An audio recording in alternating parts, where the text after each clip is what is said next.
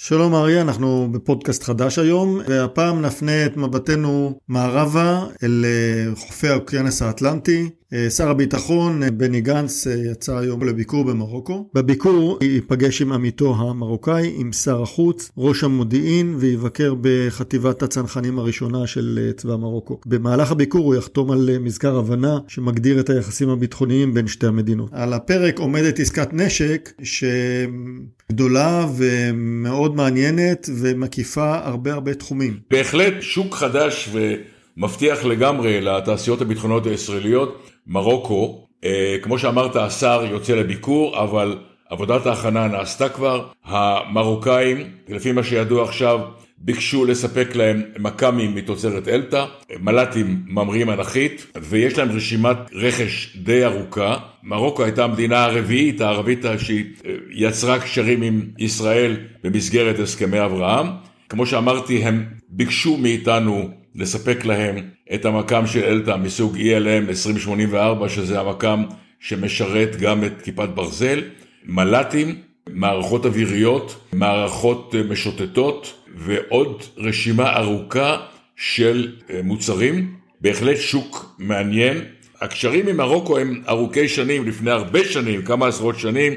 כמובן זה היה בסודי סודות, ישראל עזרה להם להשביח מטוסי קרב שהיו להם, אבל עכשיו העסק נפתח, הכל גלוי, עובדה שהשר נוסע שם לביקור אה, ממלכתי, ובהחלט צפויות איתם עסקות של מערכות נשק, היות ולמרוקו יש אויבים והיא רוצה אה, להכין את עצמה לאפשרויות שמישהו יפעיל נגדה צעדים צבאיים מסוגים שונים. כן, מרוקו אה, נמצאת בעימות באזור מערב הסהרה מול אה, ארגון אה, מחתרתי, חזית הפוליסריו, שמנסה להשתלט על האזור המדברי הזה, שגובל במרוקו, מאוריטניה. מרוקו עד עכשיו אה, הצליחה להתמודד איתם בצורה לא רעה, אבל המרחבים הגדולים של מדבר הסהרה וחוסר המשילות, קשה מאוד לשלוט בשטח שאין בו תשתיות, אין בו דרכים אין, ואין בו תקשורת.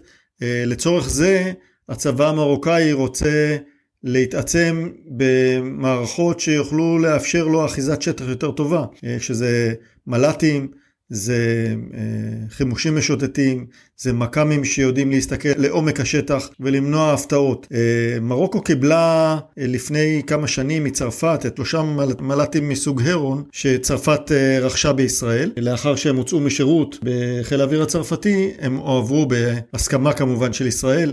הועברו למרוקו והם פועלים שם, כבר נראו כמה פעמים תמונות של המל"טים האלה משוטטים שם בשמיים. מרוקו גם אה, רכשה אה, מל"טים מכמה חברות ישראליות שמאפשרות לה לכסות שטח בצורה הרבה יותר טובה, ואני מניח שבהמשך להסכמים שיחתמו עכשיו, אה, מרוקו תגיע לאמצעים נוספים שיאפשרו לה להתעצם. הצבא המרוקאי היום מורכב מערב רב של אמצעים, מתוצרת אמריקאית, צרפתית, מערכות סיניות. קצת אמצעים טורקיים, רכב משוריין רוסי, כך שדי קשה להם לתחזק את המערך הזה, ויש סיכוי שעם כיוון טוב מצד ישראל הם יוכלו לייעל את ה...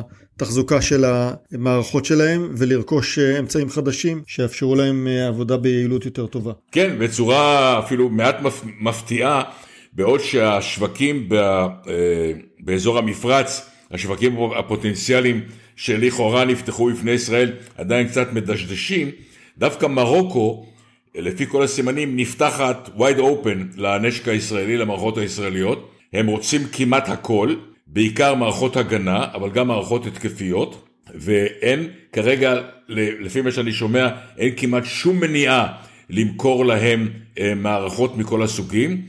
אה, לפי דעתי, אה, הביקור של השר הוכן, הוא רק יחתום שם כנראה על הסכמים. לפי מה שאני שומע, יש כבר רשימות רכש מוכנות, וכמה חברות כבר עוסקות בהתאמות של מערכות לצרכים הספציפיים של המרוקאים. בהחלט נושא מעניין, ואנחנו כמובן נמשיך לעקוב אחריו גם בפודקאסטים הבאים שלנו. תודה, תמיר, ונשתמע בפודקאסט הקרוב. להתראות. להתראות, אריה.